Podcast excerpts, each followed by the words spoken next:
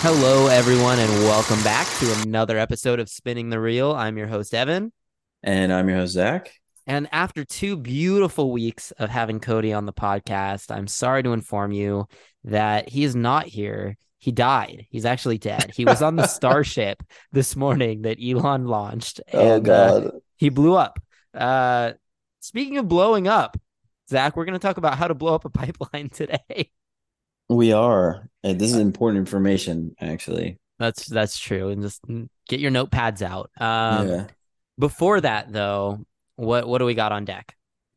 We're talking uh the latest Ari Aster A24 release, uh Beau is Afraid. Um, probably the biggest release this weekend. Um I would think so, but you know, don't doubt Guy Ritchie's The Covenant. that's true. Very different audiences, but equally as dedicated, I feel like. uh yeah, in between there we're to do a, another draft. Uh Cody maybe uh gone, rest in peace, but uh his spirit of gamesmanship is uh still with us. And uh, we're going to do a draft of A24 movies in honor of Beau is Afraid. Uh, so with that, Zach, are you ready? Let's dive right in. All right. So, like we said off the top, we're going to start off with Beau is Afraid, the third film in uh, Ari Aster's filmography, following up on Hereditary and uh, Midsommar. This one is less, uh, I guess, objectively horror, although it is, you know, disturbing. In, yeah. In portions, uh, but it is not as neatly defined in that genre as maybe his first two. Uh, it stars Joaquin Phoenix as a middle-aged or late middle-aged uh, Jewish virgin, I think is the way this movie would present itself, uh, who is questing across a, a, deranged world to go see his mother. Uh, who he has a, a strained relation relationship with. Uh, I I don't know what else to add to that because there's the- so much to say, yeah, but that's, that's the basic about synopsis. yeah, that is about the basic plot description that you can as accurate as you can get without giving anything away. So I think that's pretty good. What did you think of this movie? Let's just get right into it. Yeah, uh, it's definitely interesting. It's it's it's a lot. I'll give it that. Um, I I think. I'm a little warmer on it than than probably you are. I mean, I'm an Ari Aster fan. I really loved Hereditary and and Midsommar.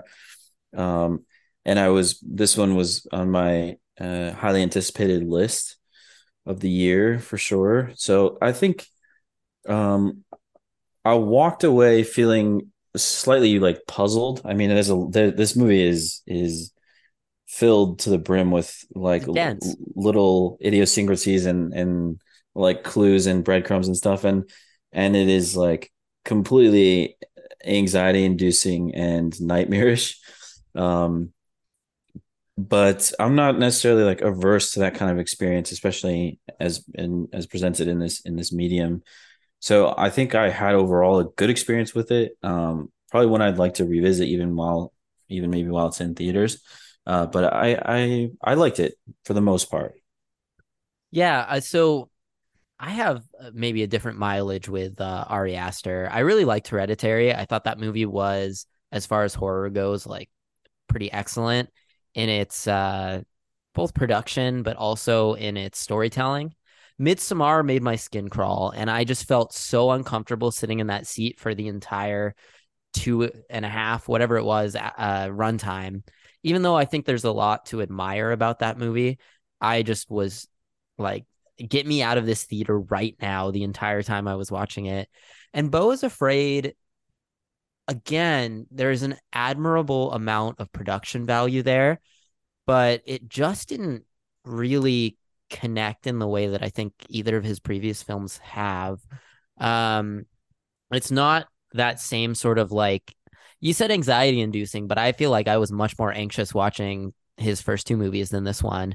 and it, it is clearly about a man that is suffering from like a great deal of anxiety, but it didn't translate as much to me. It just someone described this. I think it might have been David Ehrlich described it as like Charlie Kaufman esque, like uh, a sort of trippy mindfuck kind of odyssey. And it didn't really feel to me like that. That when I hear those words, like a Charlie Kaufman esque, let's go. You know, like I love uh, being John Malkovich. I'm thinking of ending things. Like these are great movies to me. And this movie really didn't feel like it connected in that way. It really felt like I don't know, I'm trying to think how to how to put this. There is an element of horror movies that is just like let's throw as much disturbing shit against the wall and see what sticks. And in the horror genre, it seems like it really works because in in Midsommar, for example, there is like an opening sequence where like the elderly people are jumping off a cliff and it's brutal and it's gross and it's horrifying and there's the movie is just filled with little pieces like that that don't necessarily have to connect back although uh, maybe that one does but the yeah i would like, say that that especially in Midsommar, a lot of those the, the choices stuffed are into a bear, like intentional. The, you know, there, there's a lot of just like things that are really disturbing that happen in horror movies that don't necessarily have to connect back because the purpose of that movie is to be horrifying. And when you switch into a drama genre, I feel like this is a movie that is throwing a lot of disturbing stuff and freaky stuff and like just creatively off the wall, like whatever madness came to Ari Aster's mind gets thrown on the screen in Beau is Afraid.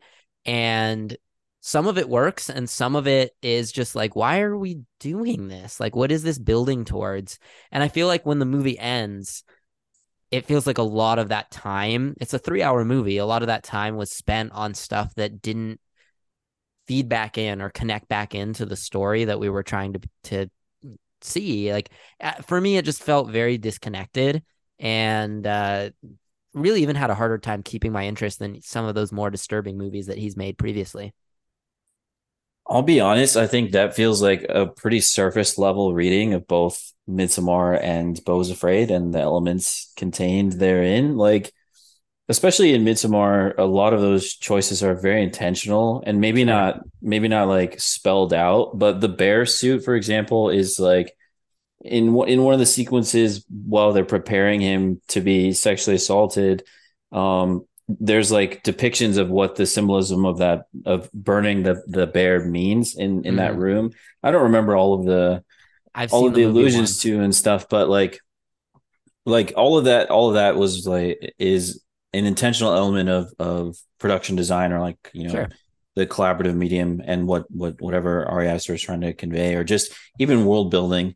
So I, I don't think in any of his movies you can really say that any of this stuff is like random, almost like a you know a a, a horror version of like Jackson Pollock or something, where it's just these these abstract you know splashes of paint thrown across the wall and and you're supposed to find meaning in it i think that is possible in one interpretation but you know a lot of this stuff feels pretty intentional and the sequences in Beau's Afraid in particular feel like pretty maybe not always clear, but metaphorical uh, mm-hmm. manifestations of like particular anxieties and maybe of even just like the Jewish male experience or like someone who who uh, you know who had a childhood where they were raised by you know an uh, overbearing mother or something like that. Like there's a lot of stuff here that that can be analyzed and th- there's a lot of depth sure. um that maybe to someone who is who's put off or or feels disengaged with with what they're watching which you know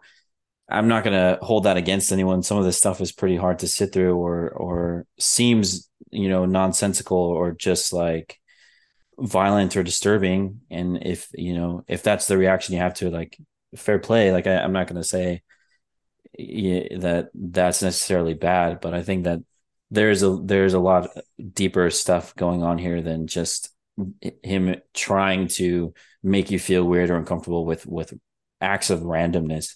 Yeah, I don't know. I don't know that uh, maybe to clarify that it's entirely acts of randomness, and that's not what I was maybe trying to get at. I think that you're right. Like with Midsommar, a lot of those things do go into world building. Um, is one of the the phrases that you brought up, and I think that is true, right? Like I think that there is a lot that gets into placing these characters, especially Florence Pugh um, and Jack Reynor's character, into like this fish out of water sort of experience. And this isn't to talk about Midsommar a ton, but like the world building of this freaky stuff happening and like feeling unsettled, that part of the world building builds back into a horror movie, right? Like, so you do those things to build this feeling of uneasiness around the, uh, the the, plotting and stuff like that. And uh, again, I'm not trying to say that anything that is done in that movie is done uh, without intention, and I don't think that's the case here. But I do think that there is this weird balance between just things that are un- again unsettling and awkward and uncomfortable and also things that advance the the themes and the the, the plot where we're where we're trying to go and what we're trying to do. And i think from the very beginning that um joaquin phoenix's beau is feeling this immense shame and guilt from the very get-go and it's not entirely evident throughout the the film like what that thing he's feeling guilty for is. You know, his father died conceiving him and maybe that's that original piece maybe it's something his mother instilled in him as we get further into the movie uh, patti LuPone plays his mother and she is very overbearing and and very much like controlling over the way he experiences his life it just feels to me like all of this stuff is like the uh, we're within the madness of his mind but those connections and maybe that's the point the connections within his mind are obscure and odd and uh and nonsensical and he's overthinking things or he's you know going to the worst possible outcome of every situation. When he steps outside his door the total chaos of the street in this town or, or, or city that he lives is like unbearable and and chaotic because that's the way he experiences the world but for me it just it didn't feel like it connected back to any sort of real character development. It didn't feel like it connected back to any sort of real thematic telling other than like this guy's extremely anxious and let's see what happens. Like it really didn't feel like it it expanded into his regrets and his fears and into these things and explored those in a more interesting way. He seems very passive throughout the whole thing. I yeah, I think that that's fair. It's a lot of this movie, and it's uh not necessarily like I guess you would call it character development is is almost entirely subtext, and there's a couple of lines that are like explicit text in which uh, I'm thinking of you know towards the end when he's having this confrontation with his mother, and she's like, "Oh, you think that." You know being so afraid of everything and uh, afraid to like make a decision makes you innocent but it doesn't.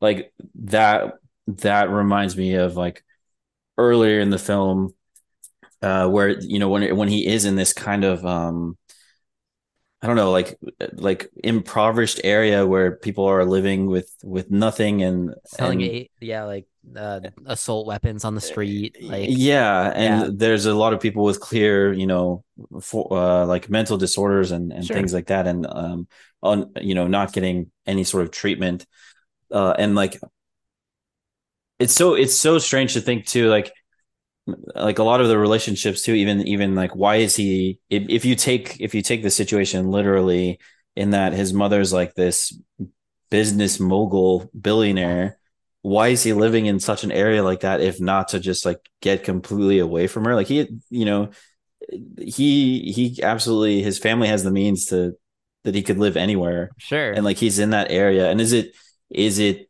entirely in his mind like you're suggesting that like that's how just he views the world is everything is out to get him and and and chaotic and there's there's every reason to be afraid of of having to do anything like as simple as going across the street to get a bottle of water right yeah or is it is it literal in which this this relationship that he's had with his mother um has like forced him to go into these you know decrepit living conditions and that's a better alternative than than having everything that you ever needed, but having to live with your parent.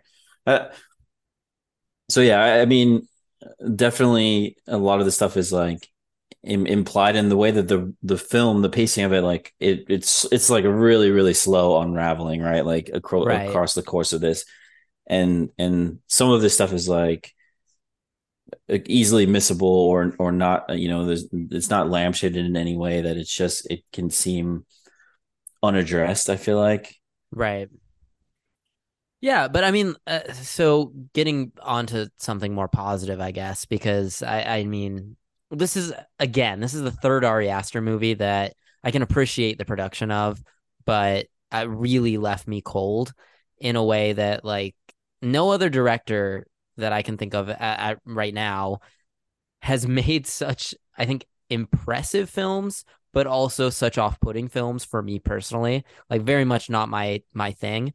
Um, okay, I feel like you're feeling about Adam McKay. So well, okay. Well, Adam McKay makes shit movies that also put me off. So that's a totally different thing.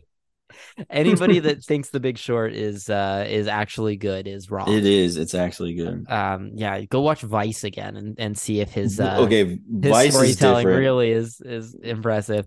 Vice is different. I don't need to hear Dick Cheney recite Shakespeare, but and you don't need to hear. I'm this, happy like, to banks hear. were bad for for letting 2008 happened. We all know that. Like that is something that's you would be, we all know. You'd be surprised to know to that how many people don't know that actually. Well, but how many people don't know that Dick Cheney is bad? So yeah, that's that's also yeah. Anyway, um, this is a movie that I think does have some very impressive visual flourishes. Again, I think the actualization of this hellscape city is I mean, it's like a right wing Fox News fever dream vision of like a big city, but also yeah. like it is well actualized. Um, I really wasn't too fond of like the Amy Ryan, uh, Nathan Lane sequence that I felt like went on way too long. I think um, uh, if I sorry not to not to ahead, cut you off, but I think we've been kind of talking around what actually happens in the movie and sort of like not necessarily yeah, not not by necessity, but um there's a lot that happens first of all the, you know it would be impossible to describe every every scene and like every really sequence. is an odyssey yeah like, it truly is yeah. yeah. i mean this is a three hour film a very, very long runtime but it is sort of split up into chapters in the first chapter we have beau like in his daily life um it opens with him visiting his therapist and you see what his technically it opens with him being born true that's right yes it does open with him being born but then we see him, you know, in current current age, and he's in, in a in a therapy session with his therapist. Uh, he's prescribed a new drug, and then he goes home, and you see the conditions that he lives in, and like how sort of terrifying uh, uh situation he's in, you know, in his daily life, and what it's like. Um, and then that sort of culminates in like so many of the worst possible things that could happen, sort of cascading, uh, yeah. uh, which leads him to be hit by a vehicle um, in the streets and then taken in by by Amy Ryan and, and Nathan Lane who tried uh, to basically infantilize him and make him their adult son. Yeah, or like a, sur- a surrogate son, son yeah, to yeah. You know, to replace their son who died in I think Iraq. Um and and he is feels like it's almost like a misery situation where he is at their whim and sort of has no means to get where he needs to go to which uh, which is home to see his mother mm-hmm. um yeah they like and, refuse to take him yeah and it's always something always comes up when it's time to leave and uh yeah so that there's some unsettling stuff that happens there yeah but he eventually he, escapes into the woods and yeah. lives through essentially like a midsummer night's dream-esque like fantasy experience yeah. in the woods like play within um, a movie yeah and it's which is uh, again where i was getting to the, very mm. inventive visually and fun and creative and the kind of thing that i think i wish existed more in the landscape of like big budget movies I, I don't know if you'd call this big budget but a24 did shell out a lot of money for this movie and i think that he used it to make like this really like high production play in the middle of his movie is fascinating and and really engaging. I think the best part of the movie by far is that is that middle sequence. Yeah, I, I mean, I thought it was I thought it was pretty good. Um, it definitely is a nice break from everything else. Uh, but also does feel a little like out of place. I think. Um, yeah, definitely tonally different than the rest yeah. of the film. And then finally, as after he escapes that situation, um, he gets home and then uh, has a sort of a, a, final confrontation with with his mother.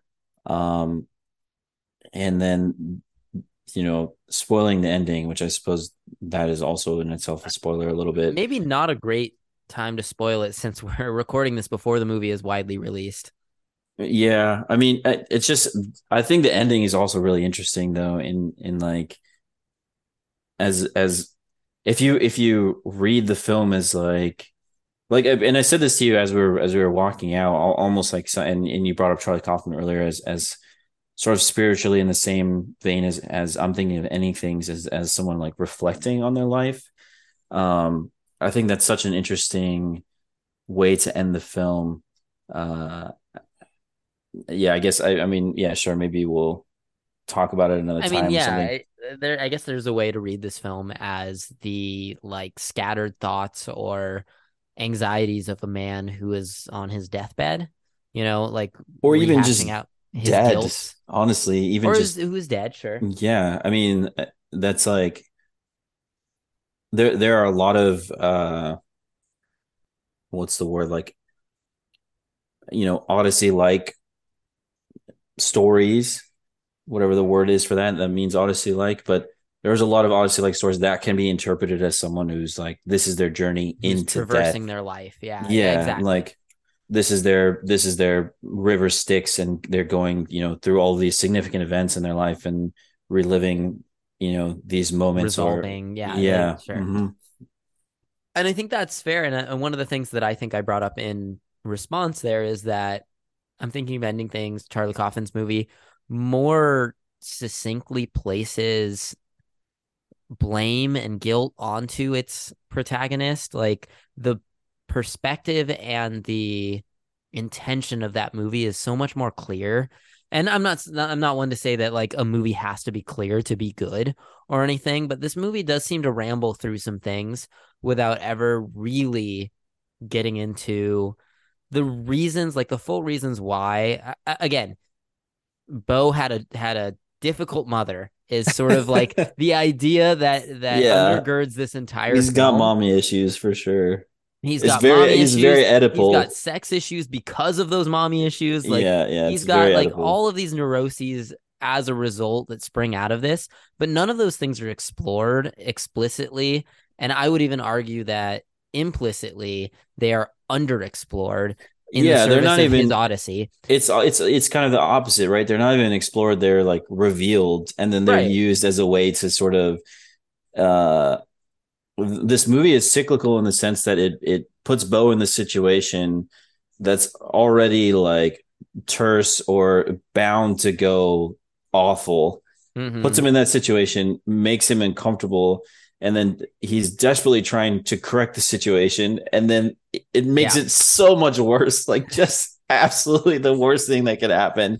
And then he's horrified and has to has to then escape and extricate himself from that situation. And then it starts all over again. Which as like an abstract is a great thing for like a social anxiety film but at the same time like it is I don't know at points I don't want to say indecipherable, but like very coded in a way that is just difficult to to break into. And I think whereas like I do think that something like I'm thinking of ending things since we brought it up a couple times is not the most accessible film. Like that is something that is difficult and odd as well. But I think that by the time you finish that movie, it is very clear what the intention and the purpose of that film is is working towards.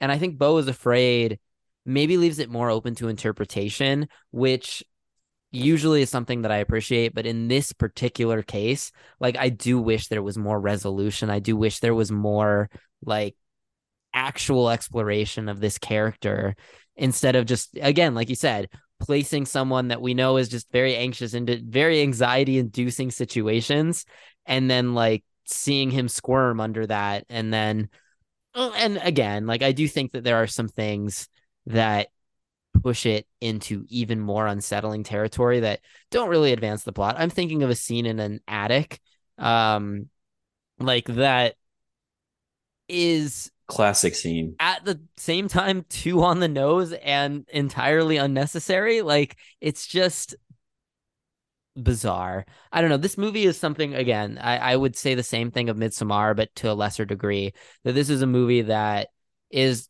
trying to tell you very clearly what's on its mind but also like not really succeeding beyond the visual aspect of it for me personally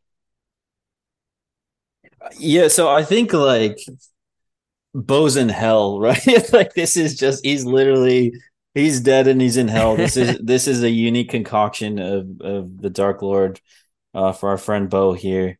Um and I think there's a couple things like that that sort of like point to that. Like he it really is this sort of cyclical, you know, uh nightmare in which he is placed in that situation. And the same exact thing, even though each scenario is different, um the way that they resolve themselves are like very uh very like linear sure. um and then of course there's like a, a near literal recitation of his sins at at one point which i think is like again so interesting that it, it it's uh it reminds me of, an, of, a, of another movie um based on a based on a Philip K. Dick novel in which that happens to a character as well. Like he literally overdoses on drugs and then Philip he, K. Dick's like the sci-fi writer, right? Yeah. Mm-hmm. Yeah.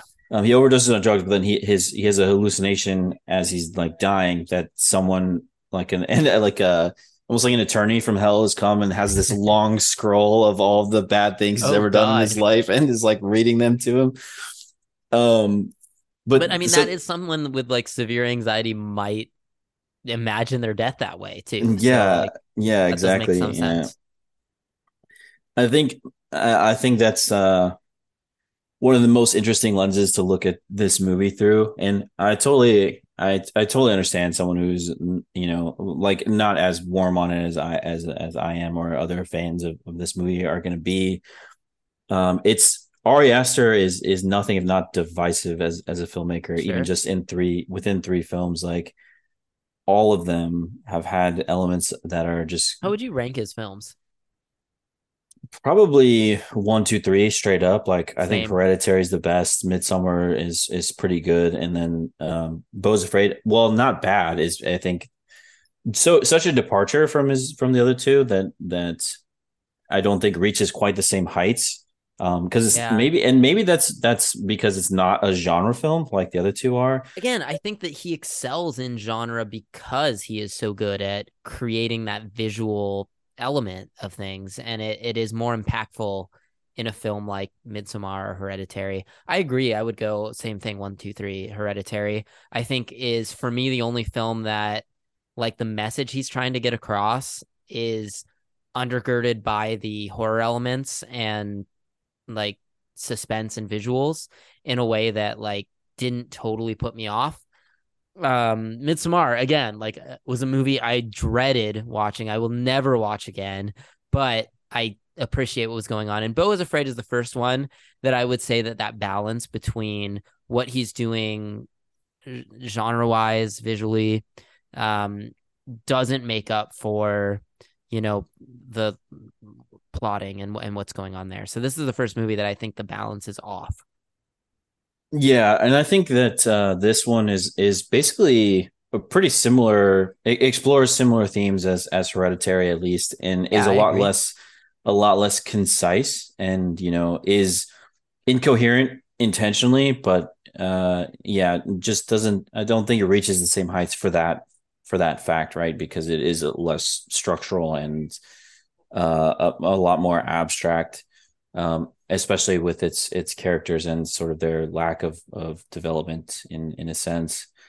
Um, but yeah, Classic you want to go director ahead and... that I'm glad is making movies, but not for me. Oh yeah, absolutely. Yeah, anything Ari Aster puts out, I would I would happily Same be thing. first in line for. I'll see. I'll see it first day out. Next thing he makes. Hopefully, he still does because this movie is gonna lose A24 so much money. I don't. Yeah, I guess. I guess his last two had to have been profitable, right? Like, I'm They sure were they such were. micro budget things, right? Yeah, there's that. There's no way that they didn't make the money back, especially because I think Hereditary was such a like a word of mouth hit, and then Yeah. um Midsommar is like, oh, it's the follow up from the guy who who made Hereditary. But And also remember- doesn't seem expensive. It's Florence Pugh before she really took off, and uh, like Jack Reynor is the next biggest name in that, and he was in what, Will Sing Poulter. Yeah, like Will Poulter, even before like he's bigger now than he was then too. Yeah. So like this is this is a different level. Like Joaquin Phoenix is a different Yeah. level of star power to to lead a movie, and on top of that, just like look at this movie, it is so much more expensive than Yeah. anything. This, I mean, this might get this might get a production design nod. I mean, we're just I, ex- mean, we're just exiting award season, but like this movie is is massive, is a massive, massive project, and there's so much here that are like there's a lot of little attention to details, and like I was Right. saying, like breadcrumbs of little things here and there. Like I think the production and design of just this for the movie penis is monster alone, is pretty im- impeccable. I mean, that's a that is a uh, biblically accurate angel, and Beau is a Christ figure in in this movie. sure, why not? I I have nothing else to add to that. I mean, his father is never present except as an as, as a vision of an angel, right? Yeah, exactly. Yeah, if you take it literally, if you take it literally, the Father, the Son, and the Holy Penis. yeah. Um, yeah, I, I don't know. What else do you want to throw out there? Uh, keeping in mind that this is a movie that is releasing probably the day before this podcast will hit your feeds, meaning my terrible joke about Cody probably will be, you know, old news by then. But, but like, is there anything else you want to throw out there about Beau is Afraid? no, I don't. I don't know that I have much else to add. What do you think on of. Joaquin Phoenix? I mean, oh yeah, I guess we didn't really. We there's so much we haven't talked about. I mean, but- performances are performances, right? Like, I think Joaquin Phoenix is far and away the lead of this movie, but I mean, you can talk about Amy, or uh, yeah, Amy Ryan, uh, Nathan Lane, Patti LuPone. Nathan um, Lane's great. Patti LuPone is Lane is by far a standout. I think she's I agree, really good, and, but and she Joaquin really only Phoenix is great is too. in the third act. Yeah, but I mean, she does so much She with does. that that True. performance, and really, you know, adds a Parker lot of con. Posey, Yeah, even her small role too. Uh, but Patti LuPone, like her performance, adds a lot of context. And then I don't know, I can't remember the name of the actress who plays the young version of his mother, but she's also really good in the in like the flashbacks and the memories that he Mhm. has. Like I thought that that that performance was really interesting as well. That I, I feel like this is such a strange movie to to like evaluate that kind of stuff but all everyone was everyone who everyone played their role really well i felt Yeah. like and i also didn't realize this but the guy um there is a character in this film who was a uh, member of the same platoon as Nathan Lane and Amy Ryan's dead son, who clearly has PTSD. Mhm. Um, that is played by the same guy who is the Frenchman in the opening of Inglourious Basterds. Oh God, I, It's the same seen that in guy. a long time. That's the same guy. Yeah. Um, I don't. I mean, that's just a fun fact. But yeah, uh, Yeah, Joaquin Phoenix, I think, is very good at embodying like this, like indecisive, unable to like advance because of his anxiety character. yeah, like, it's like an existential level of of anxiety. like I don't think the character gives him much room to really like dig into it, but you know, the way he squirms and like is unsettled by just the slightest things around him is impressive. I I mean, I'm not expecting this to like garner him an Oscar nomination kind of thing, but like I do think it, it is a is a good No, that's going to be a Joker too, right? Good god, man. But um, That's a conversation for another podcast. One, I guess one one final thing I would like to say is that this movie, despite everything you know that we, as we've talked about it, uh, and how uh, off-putting it can be, and some of the content is disturbing, it's also really fucking funny. Like yeah, there's a lot of funny moments. there are a lot, sure. especially in the first act. The first act is is pretty hilarious. Um, and even in some of the most dramatic and even more disturbing moments, there's still a lot of like comedic timing here. And There's and a, a point early on, like when he's in his first therapy session, when he is like asking if he can get stomach cancer from swallowing mouthwash. that might be like his first line in the one movie. time, it's very funny. Like it is. Having gone into this knowing this movie was about anxiety, uh, like that first thing, I was like, "Wow, that's awesome. That is that is accurate." yeah, I think that one that was one of my favorite uh jokes, along with um the the uh the cop who's like, I don't want to shoot you, but there's clearly no threat whatsoever. and he's like, Don't make me do this. Don't make me do this. And he's he's just there with his hands up, and they're both like crying. Oh man, that was great. Along with the uh, the the um the lurking threat of like the the brown recluse. I loved all of that. Uh, yes, there there is some like fantasy element that is funny to it, but uh, again, I just don't think it's explored or consistent enough throughout the whole thing. Um, why, why don't we round it up? We'll do a Yeah. Letterboxd roundup without the theme song. Go ahead, Zach. Three and a half. Three and a half. I went two and a half. My lowest rated Ari Aster film. Um, sorry, sorry, Ari Aster. I'm never gonna see it again.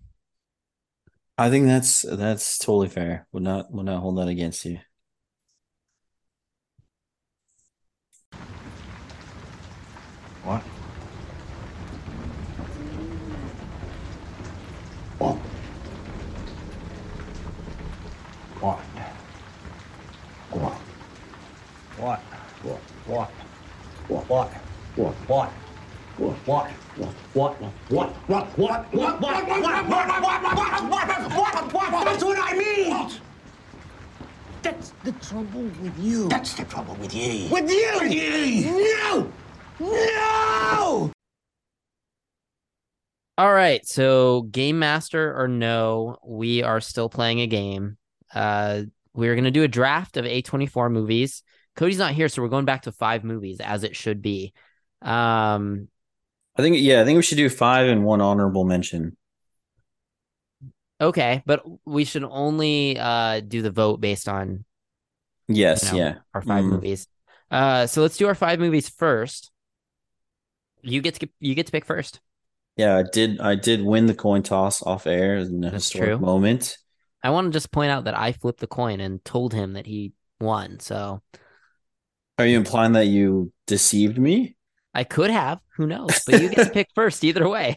I so I don't think that you would do that because then you know that your precious ladybird is you so vulnerable. and if I wanted to, I could pick Ladybird right now. That's the fear. That's the fear. Yeah, so that's how I know you didn't. That's how I know you didn't mess with the coin toss because uh, otherwise, say goodbye to your precious Ladybird. Um, no, I, I'm gonna go basic on my first pick. I think I, I'll just take everything everywhere all at once. That's a that's a very solid pick. Um, you know, as much as I really want to pick um the, the classic Never Going Back. You ever heard of this movie, Zach? No. Terrible. Um uh Ladybird. I gotta pick Ladybird. Come on. Of course, Like, who of would course I be if I pick didn't pick Ladybird. Ladybird? Yeah. Thank you for leaving it for me. Yeah, absolutely. I, I would never um never betray you like that. Uh and so actually this this second pick that I'm about to go into would have been my number one if I didn't know that it was safe going into letting you have your first pick. and that's of course After Sun. Oh wow, okay. I mean, I was thinking that you were gonna pick what I'm gonna pick right now, which is Moonlight. Like, gotta go Moonlight. Moonlight is great, absolutely. And I mean it's it's a re- it's really a fucking fantastic movie. Incredible uh, film. Yeah, but no, After Sun is just so near to After my Sun heart. is is really incredible. That's for sure. All right, Yeah. you're you're up again. I I've got Ladybird and Moon uh Moonlight now. Okay, this one this one is uh I'm gonna okay. I, I'm gonna go uncut gems. Okay. I I understand. I get it. Not my favorite movie, but you know, as much as I want to pick Lean on Pete here, uh, not a good movie either. There's A24 has this reputation, but there's you you go through their uh their filmography and there's a lot of things that you're like, hmm, really? Um man, this is tough. Uh okay, here's here's a good one. Ex Machina. What a Ah, film. Son of a bitch. Incredible film. I thought that you would you would leave that one on the on the on the draft floor. Um, that's one of my favorites. So And, uh, good. Yeah. I have the I have the screenplay book for that one. Um, I think next I am gonna go. See, it's it's so strange because I feel like you know the point of this game is to is to build the most popular and like accessible list, but there's but so A24 is not accessible. I mean, i in film circles, right? It's Yeah. it's kind of this like double-edged sword in like in like Sure. I don't know. It's cool to like A24 and it's also really uncool if all you like is A24, I feel like. I agree. Um but uh in I think in the spirit of of, of A24, I, I'm gonna pick the lighthouse. Yeah, I I knew it was coming. All right. So what what do I have so far? I have uh You have Lady Ladybird Moonlight, and uh, Ex Machina. and Ex Machina, yeah. So I know what I want my last pick to be because I don't think it's something that you're gonna pick, but I have to like. There's a lot of really good things. Like I'm thinking First about the farewell. the farewell is a good movie. Um, the Florida Project is another one. But you know what? I, I think I'm gonna go with is a ghost story. Like I think that is I- such I- a s- yeah, slight but also moving film. Like it is. it is it's good, yeah. It's incredible, and like do this three more times, and I'd pick five different movies probably. But like it's so good. All right. Yeah, I, I think I'm gonna go. I think, you know, I'm gonna do I'm gonna do the other David Lowery A24, and that's the Green Knight. This is a very on-brand list for you. I I'm just know, yeah, say. absolutely. I don't I don't care about anybody else. This is my There's list. So many good movies on this list. Yeah. My God. Um. Okay, but the one that oh my God, I like. There's so many I want to pick. I'm gonna go off the board a little bit here, and I'm gonna pick Boys State. And the reason is that I I don't think that there has been in the last you know five ten years a more insightful documentary about our political state than this movie about Texas teenage boys trying to form their own government and like the lessons they learn and like the the habits they fall into that reveal so much about the way that we organize into groups. Like this is a movie that uh, has left a big impact on me i i really think it's an incredible film Yeah, I think, and that's probably one of the more underseen ones. Like it's an Apple TV uh, Plus like release. Mhm. Um, and yeah, like definitely, I think one one of the one of the best uh political documentaries in in in the last couple of years. So good, and, and it, it definitely holds up on rewatch too. It's just such a good microcosm of American the American political landscape, which is Yep. absolutely grim. All right.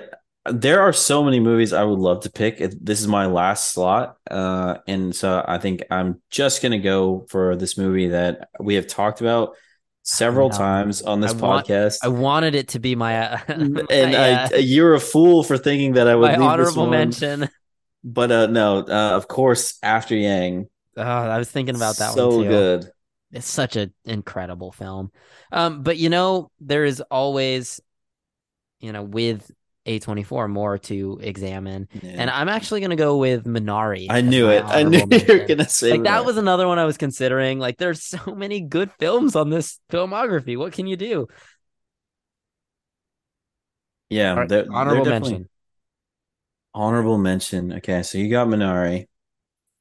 Um, man, there's there's quite a few that I, I would pick here. I think I have to go Hereditary. Okay. Um, because I that's another one that's like Way to tie it in. That's Close that's to me. right there. yeah. But honestly, there's like three movies I'm like split between So, here. like, what else on here would you have picked? Like, I, I mean, The Farewell is incredible. The Last Mhm. Black Man in San Francisco is another movie that I think about a lot. Um, Eighth Grade is yeah, movie that, we didn't that was my about. that That's was my other one is eighth grade. so good. Yeah, Eighth, it eighth just grade, like Good Time, even is you know the other the other Safdie brothers movie. so fun. Um, such a such a even something like okay, so hear me out. This movie's not incredible, but I really enjoyed it when I watched it in theaters and it's bodies, bodies, bodies. Fair. Because it's like I don't know, it brings that like locked in mystery, you know, uh killer thriller like to the modern generation and it, it does it in like a fun uh, uh unserious, you know, way. Yep. And I'm I'm a huge fan of Rachel Sennott. Uh I'm shocked she's you didn't pick The Witch. The Witch is good too. Though I mean, I'm a I'm a Robert Eggers fan. I uh, it's it's definitely like it on my radar, but Yeah. just outside this list, I think. Yeah, I mean, so many good movies that have been put out by A24. And I mean, I know that's like lame to say, but you know, a lot of these movies are shit too. Like things that are just like kind of the garbage that gets put out as well. Yeah, But so many like of the best movies of the last maybe 5 years or whatever have been put out by A24. So, you know, respect to that. The Farewell, what a film. is that your honorable mention? No, my honorable mention was Minari, remember? Oh, wait, are you sure? Because I feel like you didn't pick five before that. Oh, was Minari my fifth pick? I yeah, yeah. So I went um Ladybird. Let's go back through it. Ladybird, Moonlight. Or wait, maybe not. I don't know. Yeah, I I, lost I don't know. Doesn't Shit. matter. Whatever. We'll go back through the audio. Um, maybe it was my fifth pick. Doesn't matter. Men. No one picked men. All right, that's fair.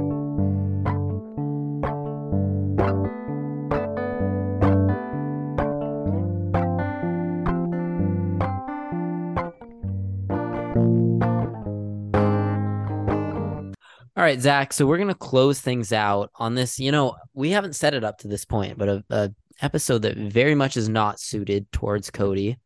You know, films that he probably would have a distaste for, um, and that is capitalized, highlighted by uh, our final film today, which is How to Blow Up a Pipeline. Um, the name kind of says it all, but do you want to describe what this movie is about? Yeah, this movie is about a um, group of environmental activists who are sort of united by this common cause for various reasons to destroy an oil pipeline in Texas Mm-hmm. um, through violent means. And of course, it's in the title, like you said, how to blow up a pipeline. So they are using explosives. Um, and it's the story of how they come together, their different backgrounds, and then the actual uh, uh, sabotage of this industrial equipment. Yeah, I mean that that describes it.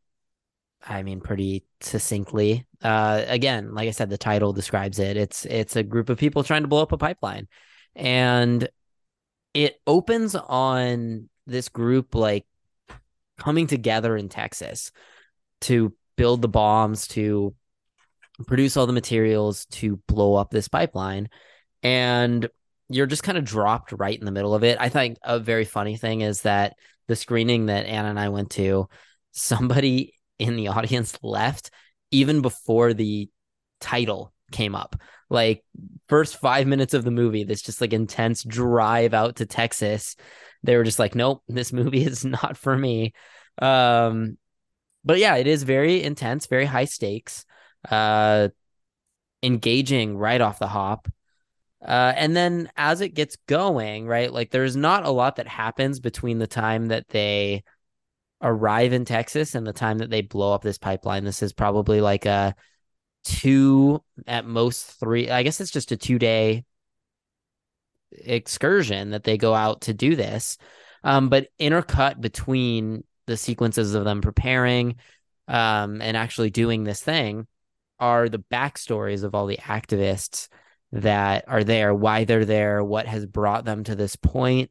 There's some tension between whether all these group members are on the same page about things. Um, it is very structurally tight. And I, I think that for a movie like this that is trying to make a point, that is trying to make that, like, you know, ecological terrorism is actually good, uh, has to be, you know, very succinct and very like narratively tight. I don't know. What what did you think about this, Zach? I loved it. I love this movie. I think it's great. Um, What's your opinion of eco terrorism? it's morally correct. That's what I thought.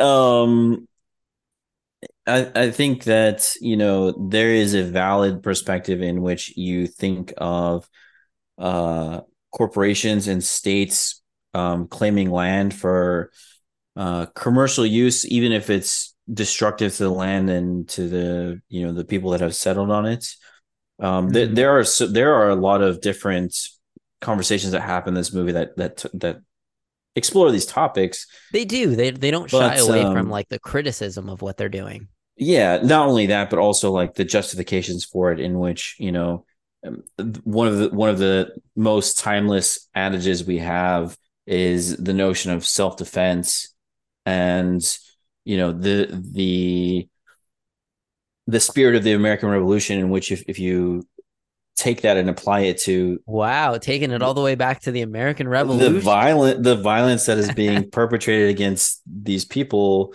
uh it's you can absolutely characterize this as, as self-defense i mean and that's gonna that ruffles a lot of feathers for sure this is a uh you know i, I think all art is inherently inherently political but this is wearing its politics on its course. sleeve Yeah. um and it's very in your Well, face you're lucky it. Cody's not here. oh i would fight me cody where are you He's Uh, dead. Remember, he blew up in a spaceship Yeah. launch. Yeah. Also terrible for the environment. Absolutely yeah, Elon, atrocious. man, what are you doing? Yeah, but uh uh no, yeah, uh eco eco terrorism morally good. Two yeah, up. I I think I lean more that direction than I than I don't. Um, I do think that they address some of the like counterpoints. You know, like not the counterpoints that like oh the oil company's gonna like lose money, but the point of like you know a lot of people that rely on fossil fuels just to power their homes and are that are gonna have to pay a lot more money and all that thing. And I think that's all addressed, but again, I, I'm glad that this kind of like this kind of movie probably could not have been released in theaters even 15 years ago, 10 years ago, maybe. Like, and and it's wild to see it in theaters now. And Yeah. Uh, I think- again, I think it's awesome. Like, I think it gets really into all of the different reasons why someone might be inclined to do something like this. Um, there are characters whose parents died in, uh, you know, like awful weather conditions uh, that have been forced by climate change. There are characters who uh, literally get cancer from living in the um, like the shadow of a refinery. There are I, I don't know. There's characters who are worried about contamination of their drinking water by these pipelines coming through their own communities. There are characters who go on Twitter and see a bunch of climate memes and become radicalized, which I thought was the funniest thing in the But, world. uh, this- okay, This I guy's mean- like, I'm ready to blow up a pipeline because I saw some memes on Twitter. No, that's not so true. That is a beautiful. that is a that is a completely dis that is a completely disingenuous reading of of Come of on. Sean as a character. He, he was interested in climate solutions, but then he went on Twitter and saw how fast the climate. No, no, no, and he was no. like, You're I gotta blow up a pipeline. no, your your average Twitter user is interested in climate solutions or whatever, right? Like he was already involved in direct action. Number one, in his at his school. Number two, Indirect action. No, not. I mean, direct action. Like, eh, well, okay, sure, indirect action. I mean, debatable, but I, I Anyway, don't he- I don't know that it is. I think that like you know He was involved- he- solutions are pretty indirect. he was involved in in activism and and organizing around this issue at And his. he was a boom guy for a film production. no, he only joined that film production to meet other people who were affected by by the pipeline in Texas as as scouting Uh-huh. for their ecological terrorism mission. So do not disparage my boy Let's Sean. just say the guy he met, Dwayne, you know, seems like a redneck dude, but he was he was a cool dude. That guy rocked. Yeah, yeah. Cody could identify with that guy.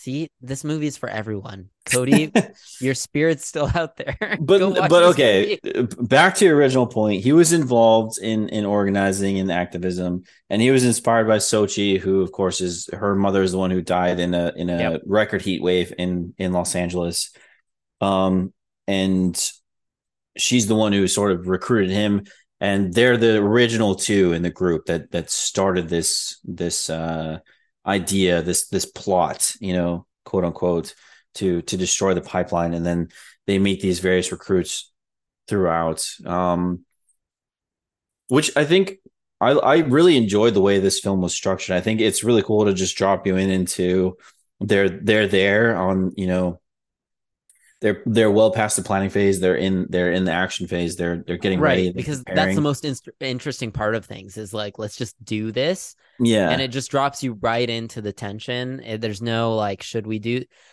all the should we do this happens after you already know that they've decided that we should. And i think that's like actually pretty brilliant. Yeah, no, I, I totally agree. I think that the the way that this story is structured, it gives you something to bite onto right away and to like buy into and like you're invested. Like, okay, uh, they're either going to succeed or they're going to blow themselves up or something's going to go terribly wrong. Um, and then yeah, then you get the backstory of all these different characters, and yeah, they, they're all it's it's this movie borrows a lot from the tropes of like your typical heist movie, like something like your Yeah. Ocean's Eleven, you know, where every character has you've a skill, mole, like you've got Yeah. the yeah yeah, has has a skill or a role in this in this job that they're undertaking, and uh, the movie's better for it, even though it does develop these characters a little bit, and not not in the sense that they like grow as characters, but you understand their motivations and why they're Right. involved, and that's all you need for this to work, and for you to to to care and be like, okay, oh shit, are are they gonna is this gonna work or not? Um, and I think it, I think it comes as in in like such a crucial time in which the conversations around what this movie is exploring are more important than ever. pitch, for sure Yeah, like, yeah, this yeah. We're in time. we're already in the crisis and like absolutely this is something that could possibly, you know, I mean, we get this is an extremely, extremely limited release, but even just in, the theaters that it is showing could at least incite conversation and and certainly online uh discourse TM. for sure as long as Twitter isn't destroyed by then, you know, we've got to create climate activists somehow. Um, but yeah, like this movie is intense. It's smart, like in the way that it goes about it. Like, I think there is always that discrediting factor of people who take climate seriously. Like you look at when the Green New Deal was like announced, right? Ed Markey and AOC and all that stuff. It was all discredited as this is nonsense, this is bullshit, like this is like crazy. But I think when you look at a movie like this, it's taking these people who have experienced real trauma from the climate crisis, already giving it a, a level of validation just from that. But then it takes it and says, like, these people are willing to put their life on the line. Like, it is clearly shown in multiple instances how, like, they are literally risking everything, right? Like, they could die at any given moment in this, like, in this excursion, in this, um, like, attempt to blow up this pipeline, right? Like, there are multiple ways that any of them could have could have been grievously injured, and showing like not only that but also that they've thought about the other side of things. Like they've thought about the increased uh, costs for consumers of fossil fuels. They've thought about um like the own the consequences that are going to be faced by them. And I, I do think this movie is very specific about not only saying that what they're doing is morally right but also saying that like any of the arguments. Like it, it, it very tediously picks apart. Tedious is the wrong word because it's not No, boring yeah. to watch it, but it like systematically tears apart any counter argument to the idea that what they're doing is actually terrorism or actually like wrong in any significant degree. I, I don't know what you thought about all that. I do I do think it gives um like uh space, I guess. It it you know there there is a, a modicum of of time devoted to counter arguments, but I think there's I don't remember the exact dialogue, but essentially what happens the catalyst for this movie, um, you know, not where it drops you in, but as you as the backstory sort of unfolds, mm-hmm. you realize what has happened is that Sochi, the main character, uh, is who is native de- descent, like yes, yeah, yeah. Um, she's a student at uh, the University of Chicago, I want to say, but originally from Los Angeles. Um, her mother Beach, dies. Yeah, long. I mean, that's that, LA County. Yeah, LBC. No, Long Beach County. Come on. Oh, duh. But you're right. Um, yeah, where where we saw this movie, me and me and Anna at least. Yeah. You know. Uh, so, so yeah, she's she's uh, you know away at school in in Chicago. Um, and again, there's a record heat wave in in Long Beach uh, where her mother uh dies. You know, at home, um, due to due to the heat wave. She goes home for a funeral and is like becomes completely disillusioned with any other form of climate activism than you know direct action in the sense and and not only direct action but sabotage refinery yeah yeah yeah sabotage and yeah she wants to basically take revenge against the the oil companies um and that and that's the catalyst that's the, that's the catalyst for this film and she has a debate with the organizer of the group she's already involved in in which their goal is to like uh, pass out pamphlets Raise and like awareness. generate discussion yeah. yeah um and she has a debate at, at the table where she was involved. She was supposed to be uh, working on the project and and doing a specific portion of it, which of course because of the death of her mother, she didn't she didn't which finish. Also, ridiculously, they're like, well, "How did you not do this when she was at her mother's?" yeah, I mean, yes, and there's a reason why that's played by like a, a cis white male. Um, yeah, absolutely. You know, the one questioning her on that, but uh, so yeah, that's what happens. They they have this sort of debate about you know like a um you know uh passive nonviolent action versus you know violent um sabotage sure. and then that's how you know marcus or i'm sorry marcus is the name of the actual actor but sean the character becomes involved um and so yeah Twitter. that conversation in which like the the way that the problem is framed is we are literally in a house that's on fire and the goal of you know pacifists is to discuss like how we should put out the fire while we're still inside the house and these people who would rather have propulsive direct action are like we need to get out of the house first before yes. we can have these sort of civil conversations and i think i think I that there's the, an the element best. of truth to that I don't know. I, I don't know if that's the best analogy because I think the argument is that we should blow up the house because it shows that like things are broken. You know, like I don't think it's we need to get out of the house before we have that conversation. And I, I get where you're coming from, right? Like I mean, that, in in a way it is, yeah. we, we have to get out of the conversation that we're having about like how do we electrify in the next 30 years kind of thing like yeah, of course right like we are talking in time scales that are i don't necessarily I, i'm not necessarily saying like that that the problem is that the house is on fire because i mean there, there's also like that that can be read as like a parallel to what climate change actually is the warming of our planet etc but mm-hmm. what i'm actually trying to say is like there's an emergency, a life threatening emergency, and you are arguing semantics when the priority should be getting getting to safety, right? Like the number one thing we should be prioritizing is getting out of the house fire because then we'll get to live as opposed to arguing the semantics of like what's the best way to get out of the house fire. Yeah, I, I think that's fair. Um again, I think it's like the house is on fire and where can we get the fire extinguisher like what is the the tool we can do to actually put out the fire as opposed to like what can we do to keep the fire from spreading to the next room? Whereas it's like, um, or what can we do to keep the fire from like consuming the entire house? But I, I get where you're coming from. Like, I, I just think that the the eco terrorism route, um, which again, terrorism right in the name. And this movie is, I think, trying to, I, I don't know. Yeah, the American revolutionaries were terrorists too, right? That's what they said, right? The Boston That's Tea Party that's a people. literally conversation. that's, Yeah, a, that's a part in the movie for sure um and and i think i like broadly agree that we do have to do something more extreme that we have to like address the root problem rather than just like reacting to the symptoms of the problem um but again that's getting away from just this movie is explicitly saying we have that, to make God bleed. Fair enough.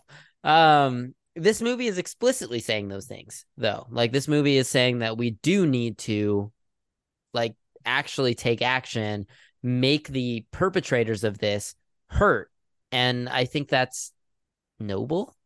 Like, I I think that we have to like view this movie not just as like a piece of entertainment.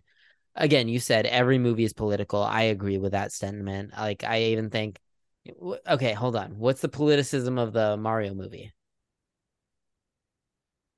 the politicism of the Marvel. okay, I mean that is a can of worms that I don't know that you actually want to open. I really There's- don't. There's but I think it would be interesting to discuss that when Cody comes back from the dead. I mean, the uh, podcast there- next week. it depends because there's so many avenues that you could approach that with, right? You can, you can, you know, uh, you can talk about the way that capitalism apes, wink, wink, art, or just, uh, you know, its whole existence is capitalism, and we know that. yeah, But absolutely. Getting back to to the point is that, like, yes, I think that it is good that art, in this case, how to blow up a pipeline, is advocating for like you know actually beneficial things for society. I'm glad it's released by a even if it's a boutique studio in NEON like I'm glad that it is able to reach a somewhat wide audience that it is getting promoted in a in a proactive way. I don't know. Like I I just think that sometimes we view the climate crisis as something that is far off and something that is not going to affect us, but maybe a future generation. And um, I, I think it's good that this kind of a movie exists. That's also something that's explicitly stated in the movie. Is there's a conversation uh, between just the activists themselves, while as they're as they're getting ready to to actually um, enact their their plot, in which um, one of the characters brings up the the collateral damage of what's going to happen after the pipeline is destroyed, and another character rebuts by saying there are already so many people in so many other countries that are paying the price of this of this crisis that we just don't think about Yeah. at all. Your their their day to day lives don't affect yours. You don't think about them, and so for you to say like, "Oh, what about these people who are going to be affected by this?" Well, there's already millions of people who are, and this kind of activism, you know, this direct action is going to bring attention to that problem by making you equal with those people who are already playing p- paying the price and i think that that uh yeah that, that that's hard to argue with like that that that is something that's absolutely true about just even you know even if you just are lucky enough to be born here that already puts you in in you know the Right. top half of the world etc my number one thing about this movie like i i i thoroughly enjoy this movie i think it's really good but and and it's not a knock against the film itself, but just literally any sort of um, art that uh, like pushes, you know, an activist perspective or is meant to inspire action. The the fact that it's being produced and shown in in theaters and like in a chain like Regal, you know. One theater in our area, but yes. I mean, well, I saw this in Irvine. You saw it in Long Beach. Yeah. yeah. Okay. Um, I'm sure it's at like LA Live or something, you know. But as these things as these things become more mainstream and popular, then that also uh, gives it this vulnerability to be folded into the mainstream in the sense that if you're a person that that has like left uh you know le- like left you know political left leanings watching a movie like this might feel like action in itself, might feel like we're on the we're on the side that's winning, or like you know these these ideas are becoming more propagated and and it, this notion is growing but it's not enough right? It's not enough to just consume media as art and and think about Sure. these things and and even just we if you really you and I, yeah, you would look at exactly, and Twitter even just- you would do action. except yeah, stop disparaging my boy Sean. But even just you and I having this conversation right now, it feels good to talk about this stuff. But this is not action. This is nothing. This is We're No, just you two know people our having 12 conversation. followers are gonna really be passionate yeah, about this. You know what? Yeah. Um, no, no. So I have a few things to to say about this as well. I, I think three, if I can remember them all. First is incredible that Cody's not here to talk about this. like his response to this would be just massive. Second thing is He would that he would talk about the structural engineering of the pipeline itself. He's like, Cody- you know how much concrete went in to reinforce that pipeline. climate change is not real and no, I- dinosaurs still exist. Cody. Um, you know, we can say that because he died in the, the space crash. um anyway the the other uh, point that i was going to make i think i had a third one but I, I'm, I'm losing them as we go here but this the second thing that i wanted to say is that like you said like it is incredible that this is getting put out there but i think it's a reflection of the way that we view climate now and that we view fossil fuels and things like that like i do think that like this movie getting a release, getting a you know a NEON picking it up and advertising it the way that they have is a reflection of the fact that like society is shifting its views on things like this and I think that is really important and impressive. Um and again like uh, this is a movie that I really appreciate in in that degree like that it is trying to make a statement and I don't know. Like I, I just I, I think it's great. It's really good. Yeah, no, I, I'm in the same camp in that like I would love more accessibility for any of this kind of uh you know film or any any medium that that seeks to expand this conversation. Like absolutely I, I would hope that if this film is near to you that you can go and watch it, like please do. It's really good. Just It, it is. It just even just as a film, is- just as a film, yeah. Like if you're a fan of of of uh like the heist genre, right, or or like thriller, like this movie, like the they manages up the tension. for yeah, sure. manages the tension really well, and the political message is a bonus, right? Like it's it's important for our time now, and it I think is on the right side of things. Um, so yeah, anyone that that this movie is accessible to, like, please support it, um, because we need more like this. I agree. Well, with that, I think that's a good place to round it up. Um, what did you give this movie, Zach? Uh, I have it at four and a half right now. I I had it at four, so we're you know in a similar ballpark for this kind of thing. Yeah, that's the this white male perspective. Four stars. All right, Zach, let's close out this episode. And you know what?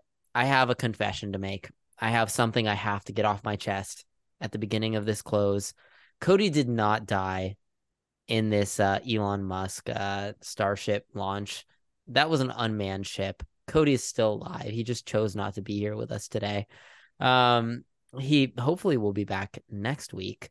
But in the meantime, Zach, where can people find us? At Regal Cinemas worldwide. um, as well as uh, spinningthereel.com. That's R E E L, spinning the reel. Uh, and myself on Letterboxd at painted underscore dog. And you at Yes.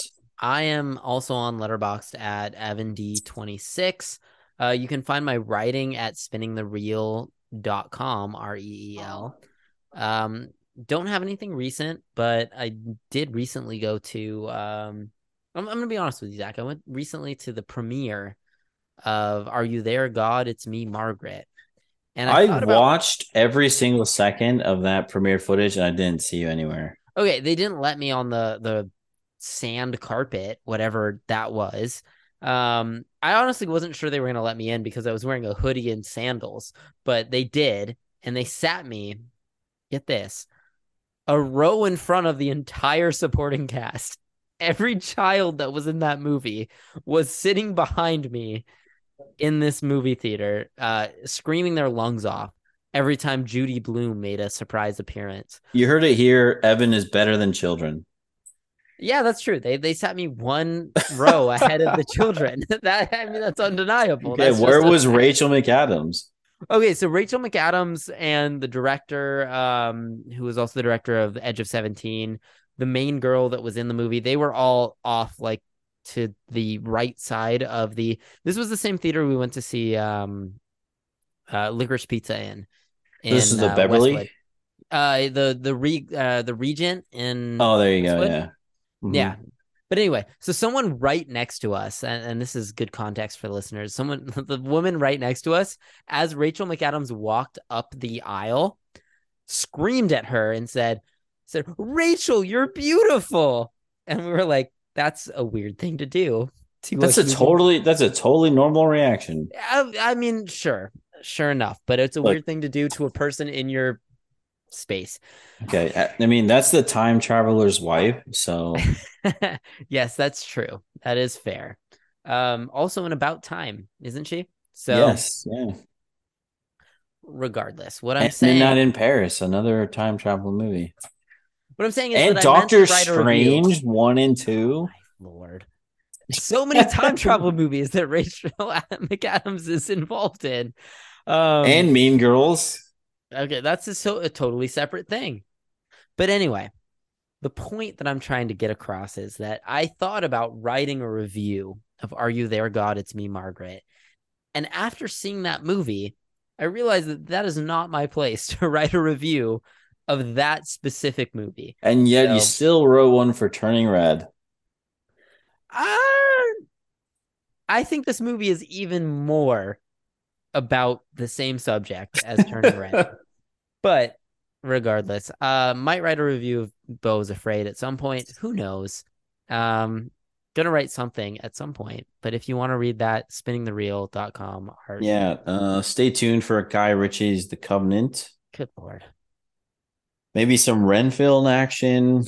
We've both seen Renfield, so Yeah. it could be possible. Who knows? All right. Well, with that, do you have any final words like Cody might? I don't. I no. Neither of us do. Uh, blow up your local pipeline today.